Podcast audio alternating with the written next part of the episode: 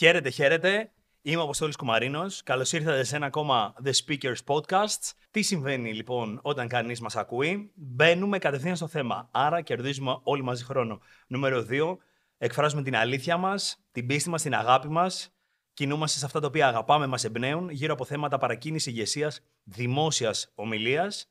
Και σήμερα έχω τη χαρά να έχω μαζί μου την Δάφνη Καραβοκύρη, δημοσιογράφο, η οποία βρίσκεται εδώ. Γιατί, γιατί βρέθηκε σήμερα εδώ μαζί μας; Ε, γιατί με καλέσατε. Ωραία, χαιρόμαστε πάρα πολύ που είσαι εδώ μαζί μας σήμερα. Σε ευχαριστώ και σε ευχαριστούμε που αποδέχτηκες την πρόσκλησή μας. Εγώ ευχαριστώ. Είναι πάντοτε αλήθεια μεγάλη μου τιμή να με καλούν άνθρωποι για να γνωριζόμαστε σε πρώτη φάση. Και σε δεύτερη φάση, για να κάνουμε ωραίες συζητήσεις που δεν έχουν στόχο να εμπνεύσουν ή τέλος πάντων να έχουν διδακτικό χαρακτήρα, αλλά έτσι από αυτές να κρατήσει ο καθένας αυτό που του κάνει, το οποίο μπορεί να μας ακούσει σήμερα και να το σκεφτεί μετά από πέντε μέρες. Είναι ωραίο αυτό. Ωραίο. Συμφωνώ. Είναι ελεύθερο. Δάφνη, σε μικρή ηλικία έχεις καταφέρει αρκετά στο επαγγελματικό σου κομμάτι. Ή έχεις καταφέρει αυτά τα οποία εσύ ήθελες να καταφέρεις και σε εμπνέουν. Οπότε έτσι σε γνώρισα κι εγώ μέσω από την παρουσία σου στο Vice. Οπότε εκεί ξεκίνησαν όλα; Αχ, αν εκεί ξεκίνησαν όλα. Η αλήθεια είναι ότι η ιστορία αυτή της Δάφνης πάει λίγο πιο πίσω, βρε παιδάκι μου. Ε, πάει στην οικογένειά μου ότι γενικά ανήκα σε μια οικογένεια καλλιτεχνών. Ο παππούς μου ήταν ποινικολόγος ζωγράφος, ο θείος μου ζωγράφος, ο μπαμπάς μου διαφημιστής. Οπότε, όταν εγώ τελείωσα το σχολείο, το International Baccalaureate, μου λέει ο μπαμπάς μου, κοίταξε να δεις, νομίζω ότι ο λόγος είναι η πορεία που θα ακολουθήσεις. Ε, και αυτό που εννοούσε ήταν η φιλοσοφία. Οπότε αυτό και έκανα. Φιλοσοφία με πολιτισμικές επιστήμες στην Αγγλία. Πολύ γραφή, πολύ διάβασμα. Ε, και μετά όταν επέστρεψα στην Ελλάδα, ε, μπήκα στον χώρο των media, δηλαδή δουλεύω από πάρα πολύ μικρή. Γιατί μου άρεσε πολύ η δουλειά. Το είχα δει από τον πατέρα μου, ο οποίος ήταν πολύ εργατικός και, ήταν... και είναι ένας πολύ δημιουργικός άνθρωπος, ο οποίος ποτέ δεν μου στέρισε την έμπνευση. σα ίσα μου ζωγράφησε τα μεγαλύτερα φτερά για να πετάξω όσο πιο ψηλά γίνεται. Και κάπως ε, έτσι ήρθε ο αντένας στη ζωή μου. Ήρθαν εκπομπές για τους Έλληνες του εξωτερικού που έκανα τότε, για τα δορυφορικά κανάλια. ήρθε το Vice, ήρθαν τα δελτία ειδήσεων που έκανα για τους Έλληνες του εξωτερικού επίσης. Και κάπως έτσι ξεκινάει η ιστορία, αλλά ναι, ο, μεγαλύτερος, ε, ο πρώτος μεγαλύτερος φάρος της ζωής μου μέχρι στιγμής είναι το Vice. Ο δεύτερος είναι η ΕΡΤ. Θα συζητήσουμε για όλα αυτά, θα τα πούμε. Ο τίτλος του σημερινού podcast είναι «Από το φαίνεστε στο είναι». Και μιας λοιπόν και αυτό το οποίο πραγματικά ισχύει αλλά παρακινεί και εμάς τους ίδιους αυτή η μετάβαση από το φαίνεστε στο είναι, η πρώτη ερώτηση έχει να κάνει με το εξής. Από τη στιγμή που όλο αυτό το οποίο βιώνεις εσύ είναι, περιέχει μέσα το φαίνεστε, θα μπορούσε κανείς να πει ότι είναι ένα κομμάτι που ανήκει στο showbiz, οπότε παίζει ρόλο ο εξωτερικός παράγοντας, παίζει ρόλο αυτό το οποίο θα βγάλουμε προς τα έξω, από τη δική σου σκοπιά, από τη δική σου οπτική. Πώς προσεγγίζεις το από το φαίνεστε στο είναι και μετά θα περάσουμε και στο κομμάτι του πώς και αν εσύ ίδια βίωσες κάτι το οποίο σε πήγε από το είναι στο φαίνεστε, δηλαδή σε έκανε να αντιμετωπίζεις τα πράγματα περισσότερο επιφανειακά και λιγότερο ουσιώδη, αν συνέβη κάτι τέτοιο. Είχα μία... Δεν είχα μία. Είχα την τύχη. Ε, να ξεκινήσω από ένα μέσο το οποίο και αναφέρομαι στο Vice, το οποίο δεν ε, ούτε ζήτησε ούτε απέτησε από μένα να είμαι κάτι άλλο από αυτό που πραγματικά είμαι. Ήμουνα ένα κορίτσι της ηλικίας μου, ένα παιδί, που έκανε αυτό που πραγματικά αγαπούσε και τι ήταν αυτό να γνωρίζει κόσμο και να κάνει συνεντεύξεις και να κάνει ντοκιμαντέρ κοινωνικού περιεχομένου. Επικουρικά μου δόθηκε και η εκπομπή αργότερα. Αλλά δεν ήταν ποτέ στόχος η εκπομπή. Στόχος ήταν η ανακάλυψη και η αναζήτηση προσωπική. Οπότε σε αυτήν την ε, τέλος πάντων ε, ε, παρουσία στα μέσα δεν αναγκάστηκα ποτέ να βάλω ρούχα που δεν θέλω, να είμαι κάτι που δεν θέλω, να πω κάτι που δεν θέλω και ήμουν πάντοτε ο εαυτός μου ε, χωρίς να έχω κάποιο μέντορα. Νομίζω ότι ο μέντοράς μου υπήρξε ε, η φωνή αυτή μέσα που έχουμε όλοι. Η φωνή στο κεφάλι μας, η δεύτερη φωνήτσα που σε προστατεύει από πράγματα και ενστικτοδός πας σε κάποια άλλα.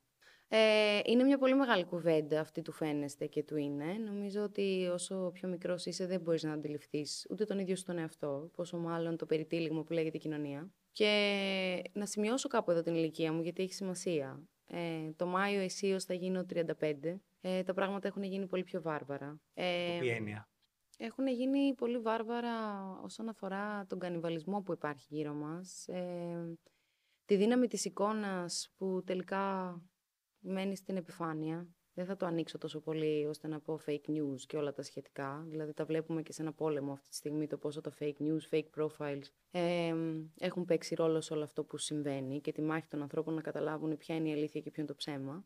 Θα σου πω όμως ότι η κοινωνία αυτή είναι πάρα πολύ βάρβαρη λοιπόν και επαφίεται πάρα πολύ στην εικόνα. Ε, είναι και τα social media ένα μέσο το οποίο δεν μας βοηθά να γνωρίσουμε τους ανθρώπους. Νομίζω ότι συντέλεσες σε αυτό και η πανδημία που μας απομάκρυνε και μας κράτησε στα σπίτια μας και ο μοναδικός τρόπος επαφής ήταν τα social media, που νομίζω ότι πολλοί κόσμος είχε την ανάγκη να επενδύσει στην εικόνα του παρά στο μέσα του. Τώρα λοιπόν νομίζω ότι περισσότερο από ποτέ καλούμαστε να επενδύσουμε σε αυτή την εικόνα, μάταια, γιατί η ουσία είναι αλλού.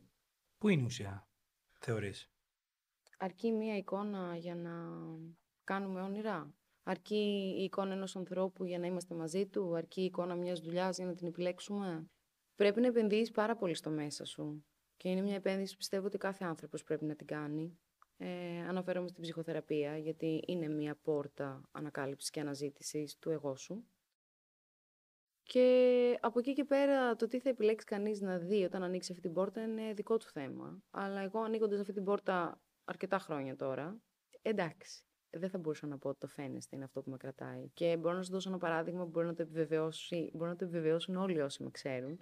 Είμαι ο άνθρωπος που βαριέται πάρα πολύ το μακιγιάζ, τα μαλλιά. Δηλαδή, κουρεύομαι μόνη μου στο σπίτι με το ψαλίδι της κουζίνας και απλά ξυπνάω την άλλη μέρα και βλέπω ότι δύο πόντι είναι πιο. πιο ξέρεις, έχω δύο πόντου περισσότερο μαλλί από τη μία πλευρά έναντι της άλλης.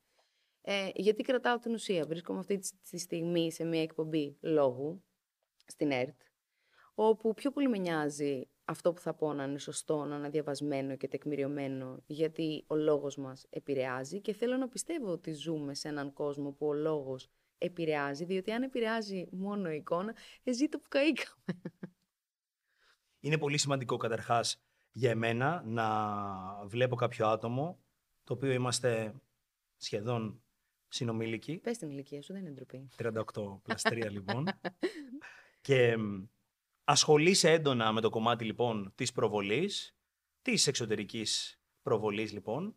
Ασχολείσαι έντονα με το κομμάτι των κοινωνικών δικτύων, οπότε μου αρέσει πάρα πολύ που διαχωρίζεις τη θέση σου και η αλήθεια σου είναι ότι παραμένεις μακριά από αυτό. Ωραίο. Όμως θέλω να σταθώ σε αυτό που είπες προηγουμένως. Είπες, και μετά έχω ακόμα μία ερώτηση, η οποία προκύπτει εκτός αυτών των οποίων είχα Βρε, προετοιμάσει. Όσες θες. Λες λοιπόν ότι τα κοινωνικά δίκτυα δεν βοηθούν να γνωρίσουμε τον κόσμο. Ενώ θα μπορούσαμε να πούμε ότι τα κοινωνικά δίκτυα βοηθούν προς αυτή την κατεύθυνση, συνδέουν τον κόσμο και να σου πω και κάτι. Να Εσύ είσαι εδώ σήμερα διότι υπάρχουν κοινωνικά δίκτυα. Έτσι σε προσεγγίσαμε μέσω του Instagram, οπότε υπάρχουν φορές που τα κοινωνικά δίκτυα όντως μπορεί να συνδέσουν τον κόσμο. Από την άλλη, λες ότι δεν βοηθούν να γνωρίζουμε. Τι χρειάζεται, θεωρείς, για να γνωρίσουμε κάποιον ουσιαστικά.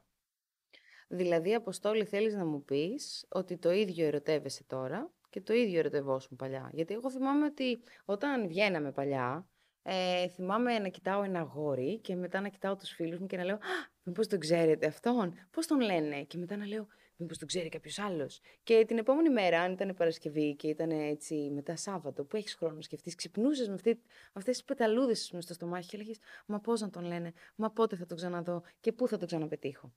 Αυτό το συνέστημα στην ανθρώπινη φύση είναι αναντικατάστατο. Αυτό λοιπόν έχει αντικατασταθεί από τα μέσα κοινωνικής δικτύωσης. Για να μην πω από το high five όταν αυτό ξεκίνησε που εγώ ήμουν στο πανεπιστήμιο. Από πολύ μικρά παιδάκια όταν είμαστε, αποζητάμε την αποδοχή. Έτσι συμβαίνει συνήθως. Την αποζητούμε και από την οικογένειά μας, ε, αλλά και από τον ε, περιβάλλοντα χώρο. Ε, γι' αυτό παλεύουμε μια ζωή, να μας αποδεχτούν, μόνο που στο τέλος καταλαβαίνουμε και ελπίζω ότι όσο πιο νωρίς το καταλάβουμε, ελπίζω να το καταλάβουμε βασικά το νωρίτερο δυνατό, ότι σημασία έχει να αποδεχτείς πρωτίστω εσύ τον εαυτό σου και να μην σε απασχολεί ιδιαίτερα αν θα σε αποδεχτούν οι άλλοι. Αλλά αυτό είναι κάτι το οποίο έρχεται με τα χρόνια, με τη γνώση και με την εμπειρία και με την επένδυση. Πόσο θες να επενδύσεις, είναι αυτό που έλεγα πριν. Ε, όταν λοιπόν ε, δεν υπήρχαν τα μέσα κοινωνικής δικτύωσης, έκανες ό,τι περνούσε από το χέρι σου για να γνωρίσεις και να σε γνωρίσουν. Αν φοβόσουν να μιλήσεις, έκανες ένα βηματάκι παραπάνω για να πεις μια παραπάνω κουβέντα. Και αυτό τι σε έκανε, αυτομάτως να ξεπερνάς λίγο παραπάνω το φόβο σου. Έκανες πράγματα για να γίνεις καλύτερος. Ε, δεν κρυβόσουν, δεν κρυβόσουν πίσω από μια οθόνη, δεν κρυβόσουν πίσω από το δάχτυλό σου. Μπορεί να κρυβόσουν πίσω από τους φίλους και τους συγγενείς σου, να σε καλούσαν σε ένα πάρτι και να λύσει. Βρε Γιώργο, με έχουν καλέσει σε ένα πάρτι, δεν θέλω να πάω μόνη μου. Αλλά ήταν μέχρι εκεί. Τώρα υπάρχει μια οθόνη όπου μπορείς να είσαι πίσω από αυτήν όποιο επιλέξεις να είσαι. Εγώ μπορεί να είμαι avatar πίσω από αυτήν την οθόνη. Και να με λένε Κέλλη, αντί να είμαι άνθρωπος και να με λένε Δάφνη.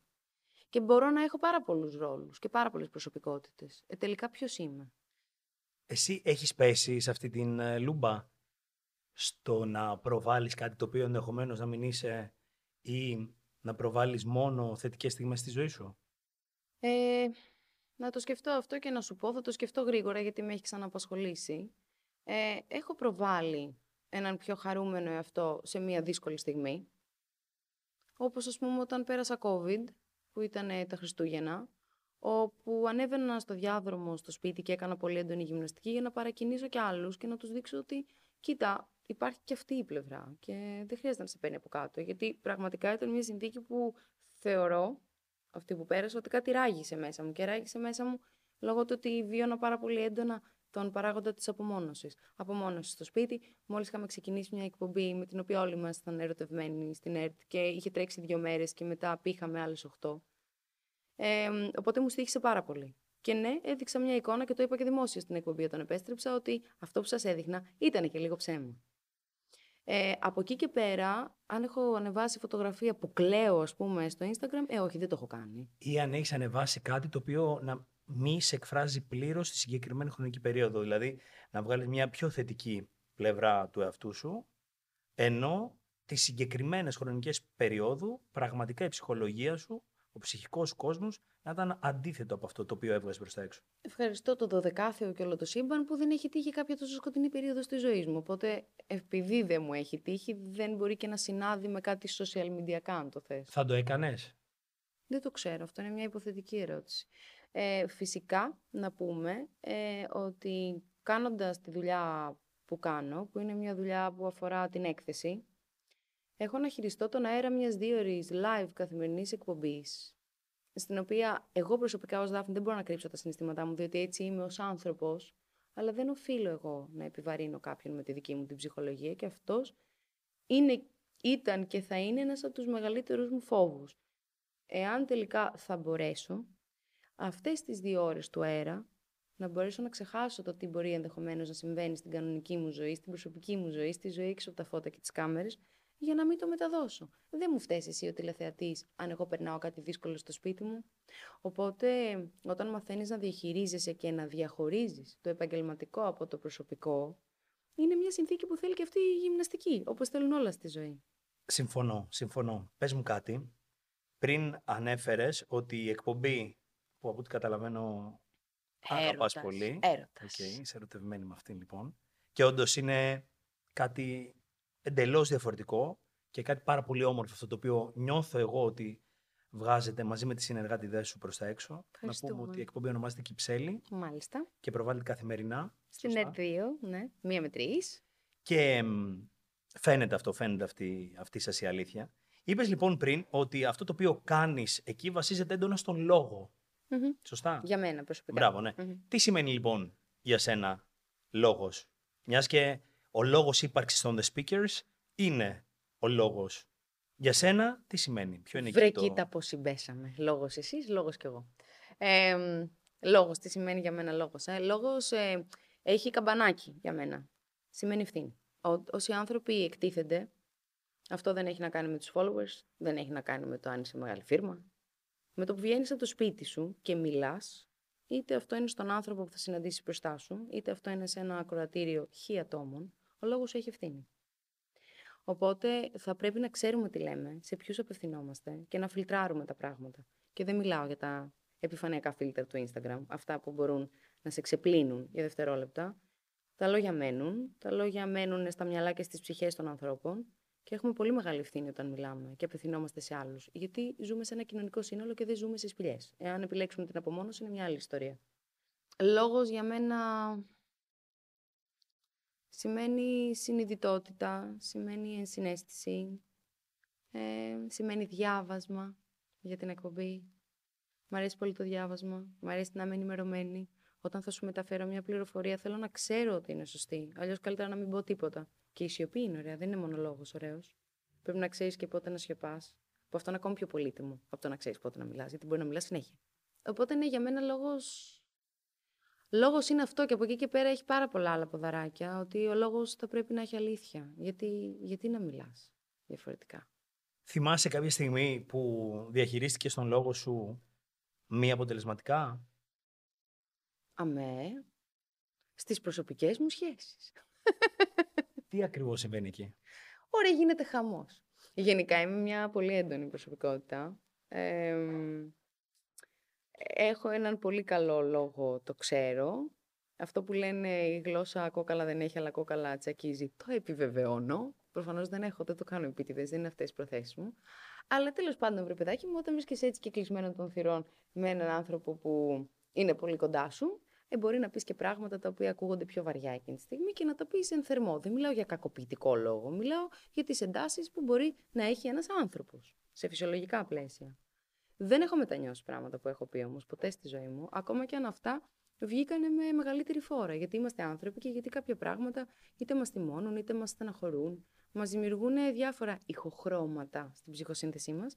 Ε, οπότε εντάξει, βρε παιδάκι μου, αλλά δεν έχω μετανιώσει ποτέ κάτι που έχω πει μέχρι στιγμής. Και πίστεψέ με, ένας άνθρω... είμαι ένας άνθρωπος που κάνει πολλές δεύτερες σκέψεις και πολλές αναγνώσεις. Οπότε είμαι πολύ αυστηρός κριτής του εαυτού μου. Ωραία. Αυτή ήταν η μία φορά λοιπόν που ή αρκετές φορές που θεωρείς ότι μπορεί να μην διαχειρίστηκες τόσο αποτελεσματικά το λόγο. Όχι, πολύ αποτελεσματικά το έκανα. Απλώς λέω ότι ο λόγος όταν ε, γίνεται σε προσωπικό επίπεδο, με άτομα, με άτομα, σε προσωπικό επίπεδο, με άτομα δικά μας, έχει μια άλλη φόρα και έχει μια άλλη χρειά από τον δημόσιο λόγο. Και νομίζω ότι αυτό είναι απόλυτα κατανοητό και πολύ ανθρώπινο. Θυμάσαι μια φορά που διαχειρίστηκες ωστόσο πολύ αποτελεσματικά ή επιτυχημένα κατά τη γνώμη στο λόγο κάποια στιγμή τη ζωή σου, είτε επαγγελματικά είτε προσωπικά, που λες τώρα ανταποκρίθηκα Τώρα αντέδρασα με τον τρόπο που θα ήθελα. Δεν παρασύρθηκα από τις καταστάσεις, δεν παρασύρθηκα από τις πεπιθήσεις μου. Κάτι το οποίο χαίρομαι τώρα που το ανακαλώ. Δεν παρασύρομαι ποτέ από τις πεπιθήσεις μου και γενικά είμαι ένας πολύ πειθαρχημένος άνθρωπος. Θα έλεγα ότι ζω μια σχεδόν ασκητική ζωή, ρομποτική ζωή, ε, με ένα πολύ αυστηρό καθημερινό πρόγραμμα, το οποίο με προγραμματίζει πραγματικά σαν να είμαι ρομπότ. Έχω αισθανθεί πολύ υπερήφανη στο Πανεπιστήμιο του TEDx, στο Πανεπιστήμιο του Πειραιά, όπου με κάλεσαν στο TEDx να μιλήσω για τον τρόπο που προσεγγίζω τα θέματά μου και όταν λέω θέματα εννοώ ανθρώπους στις συνεντεύξεις μου, συζητήσεις μου και στα ντοκιμαντέρ μου ε, όπου έγραψα μια ομιλία την οποία αγάπησα πολύ και έχω να σου πω ότι επειδή ήταν πολύ εξομολογητική αυτή η ομιλία μου όταν την έγραφα έκλαιγα κι εγώ. Ε, έκλαιγα γιατί είναι πολύ ωραίο να μοιράζεσαι. Άλλες φορές που τι να σου πω τώρα, τα είπα καλά. Δεν μπορώ να ρίξω χειροκρότημα στον εαυτό μου. Ε, δεν είμαι ούτε αλαζόν, ούτε και. Μπορεί να είναι στον τρόπο που μιλάς στον σύντροφό σου, μιλάς στον φίλο σου, μιλάς στις φίλες σου, μιλάς στους γονείς σου, δεν ξέρω. Ή όταν, ακόμα και όταν πας να παραγγείλεις ένα καφέ. Μπορεί και αυτό να είναι κάτι το οποίο. Βρε, παιδί μου, αν με είχες φέρει εδώ και σου έλεγα ότι είμαι φοβερή και τρομερή, ε, δεν θα κάναμε κουβέντα. Δεν μπορώ να μιλήσω για τον εαυτό μου. Μπορώ όμως να σου δώσω όλα τα τηλέφωνα των φίλων μου, να πάρεις τις απόψεις τους, να τις βάλεις εδώ στη συνέντευξη. Ελπίζω να έχεις λίγους φίλους. Έχω λίγους και καλούς. Ναι, ναι, ναι, έχω λίγους και καλούς. Τρεις είναι. Μου γεννήθηκε λοιπόν, κατά τη διάρκεια τώρα των τελευταίων που είπες, μου γεννήθηκε πριν προχωρήσουμε σε επόμενες ερωτήσεις, το εξής ερώτημα. Λες ότι ζεις μια ασκητική καθημερινότητα, αυστηρή, και ότι ζεις ρομποτικά επί της ουσίας. Αυτό είναι κάτι το οποίο σε κάνει ευτυχισμένη, ή είναι μια ρουτίνα η οποία λες για να μπορέσω να ανταποκριθώ στο πρόγραμμά μου, καλούμε να κινηθώ έτσι. Δεν ξέρω τι είναι ευτυχία για να σου το απαντήσω αυτό. Αλλά μπορώ να σου πω ότι εμένα με βοηθάει να είμαι λειτουργική αυτό το πρόγραμμα. Ξυπνάω πάρα πολύ νωρίς, είτε για να κάνω γυμναστική, είτε για να πάω στη δουλειά, είτε για να συμβούν και τα δύο. Δηλαδή, η δουλειά είναι μια καθημερινή συνθήκη, οπότε η γυμναστική μπαίνει εμβόλυμα. Αυτό σημαίνει 5.30 με 6 το πρωί. Θα βγάλω το σκύλο μου βόλτα, θα ετοιμάσω τα τάπερ μου για τη δουλειά, θα ταΐσω το σκύλο μου, θα κάνω μπάνιο, θα αντιθώ, θα πάω στο κανάλι γύρω στις 8, 8 και 4 για μια εκπομπή που βγαίνει στη 1 γιατί θέλω να επαναλάβω αυτά που έχω διαβάσει από το προηγούμενο βράδυ. Θα κάτσω στο κανάλι μέχρι τις 5, θα γυρίσω στο σπίτι, θα ξαναβγάλω τον μπάρακ βόλτα. Ε, και θα κάνω ένα ντους και θα ξαναδιαβάσω και αυτό θα παίξει σε λούπα. Και αυτό είναι μια μέρα απλή. Όταν αυτή η μέρα έχει και γύρισμα, όταν αυτή η μέρα έχει και άλλες υποχρεώσεις, όταν αυτή η μέρα έχει και άλλες επαγγελματικές δεσμεύσεις, είναι ακριβώς το ίδιο. Νομίζω ότι δεν, δεν με έχω μάθει να ζω και να δουλεύω κάτω από άλλους ρυθμούς. Μπορώ να σου πω ότι αισθάνομαι πλήρης, αισθάνομαι ικανοποιημένη με τον εαυτό μου, αλλά να μην το ονομάσουμε ευτυχία, γιατί στα 35 μου ευτυχία δεν ξέρω τι θα πει. Αυτό τώρα, αναγκαστικά τώρα με πας εκεί, γιατί ξέρεις με ζορίζει τώρα αυτό. Σε ζορίζει. Αν έδινες έναν οποιοδήποτε ορισμό γύρω από την ευτυχία, ποιος θα ήταν; Δηλαδή, λες ότι, τι, ότι δεν έχω υπάρξει ευτυχισμένη; Έχω υπάρξει χαρούμενη. Ευτυχισμένη δεν ξέρω αν έχω υπάρξει. Και το χαρούμενη ε, δεν ήταν και μια μόνιμη συνθήκη. Αν έδινες έναν ορισμό ελεύθερο για την ευτυχία, τι θα έδινες, τι θα έλεγες; Μπρόκο- Ή τι είναι αυτό που περιμένεις να ζήσεις, το οποίο δεν έχεις μέχρι τώρα, το οποίο ορίζεται ως ευτυχία και το περιορίζεις τη χαρά. Λες, μέχρι τη χαρά φτάνω. Ευτυχία για μένα θα πει μπρόκολο βραστό με ελαιόλαδο και λεμόνι. Ε, δεν ξέρω τι θα πει ευτυχία, γιατί... Τι να σου πω τώρα, ας πούμε, που στα λέω όλα αυτά, σκέφτομαι έτσι έναν πολύ ανοιχτό δρόμο σε ένα νησί, να κάνω ποδήλατο και να είμαι κάτω από τον ήλιο. Αλλά ξέρω ότι τώρα αν ήμουν εκεί θα αγχωνόμουν, διότι δεν μπορώ να ζήσω και χωρίς τη δουλειά μου. Και δεν μιλάω βιοποριστικά, μιλάω ως Δάφνη. Οι μπαταρίες μου, εμένα οι προσωπικές, γεμίζουν με το να νιώθω χρήσιμη. Ειλικρινά δεν ξέρω να σου προσδιορίσω την ευτυχία και μ' αρέσει που δεν ξέρω τι σημαίνει ευτυχία γιατί με κάνει να νιώθω ότι είμαι σε ένα πολύ σωστό μονοπάτι αναζήτησης και ότι κάποια στιγμή, ίσως σε κάποια χρόνια, να σε πάρω τηλέφωνο και να σου πω ξέρεις κάτι το βρήκα και τότε να είναι και πολύ συνειδητό. Άρα είναι κάτι λοιπόν, βρίσκεσαι σε αυτό που λέμε the pursuit of happiness, βρίσκεσαι. Όχι, όχι. Δεν κυνηγάω κάτι. Αν με βρει, με βρήκε και αν το βρω, το βρήκα. Άρα λοιπόν δεν θεωρείς ότι είναι κάτι το οποίο εμείς δημιουργούμε. If happiness is a state of mind. Δεν ξέρω. Ε, γιατί ξέρεις και το αγγλικό λεξιλόγιο είναι πολύ περιοριστικό. Άλλο ευτυχία, άλλο χαρά. Στα ελληνικά. Στα αγγλικά είναι happiness για όλα. Αν είμαι χαρούμενη και ικανοποιημένη, είμαι. Το ευτυχισμένη θεωρώ ότι είναι ένας υπερθετικός βαθμός αυτών των δύο. Ε, αν έχω νομίσει ότι έχω υπάρξει ευτυχισμένη, ναι, το έχω νομίσει αρκετές φορές στη ζωή μου. Απλώς θεωρώ πως είναι μια συνθήκη που δεν μπορεί να είναι συνεχής. Ξέρεις και η απουσία της ευτυχίας δίνει αρκετές φορές ένα παραπάνω νόημα και την ε, ολοκλήρωση ίσως της ίδιας ευτυχίας. Όπως και η παύση δίνει ιδιαίτερο νόημα όταν κάποιος επιλέγει να μιλήσει. Επόμενη ερώτηση. Αν επέλεγες την πιο δύσκολη στιγμή της ζωής σου, ποια θα μας έλεγες ότι είναι αυτή; Α, δεν έχω. Ξέρεις γιατί δεν έχω. Έχουν υπάρξει πολλές, αλλά όλες ε, υπήρξαν ε, διδακτικές. Οπότε, επειδή πέρασαν και ανήκουν στο παρελθόν, μπορούμε πάλι να ξαναβρεθούμε σε λίγο και να σου πω για την επόμενη δύσκολη μου στιγμή όταν θα έρθει, που θα είναι μια συνθήκη καινούρια. Όλες οι δύσκολες μου στιγμές υπήρξαν στο παρελθόν, λύθηκαν ή τέλος πάντων ξεπεράστηκαν και υπήρξαν δύσκολες τότε. Τώρα και μεγαλώνοντας και προοδεύοντας και η δυσκολία δεν αλλάζει λίγο έννοια. Δηλαδή κάτι που σου φαινόταν δύσκολο στα 15, θα σου φαινόταν το ίδιο δύσκολο τώρα, με τη γνώση και την εμπειρία που έχεις; Όχι, γιατί θα το διαχειριζόσουν αλλιώς με τις πληροφορίες που έχεις τώρα. Το μεγαλύτερο δίδαγμα που σου έχει δώσει κάποιος άνθρωπος μέχρι τώρα στη ζωή σου; Υπάρχει.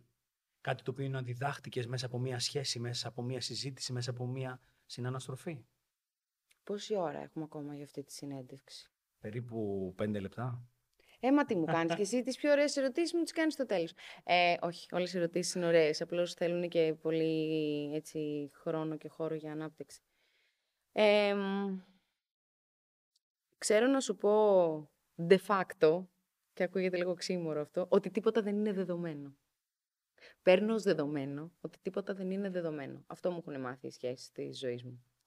Επίσης, εμ, μια πολύ δύσκολη συνθήκη την οποία έχω κληθεί και θα καλούμε να αντιμετωπίζω είναι το να συνυπάρχεις με άτομα τα οποία ε, δεν σου φτιάχνουν και τη διάθεση, αλλά πρέπει να τους διαχειριστείς, γιατί όλοι οι άνθρωποι είναι δάσκαλοι που συναντάμε στη ζωή μας.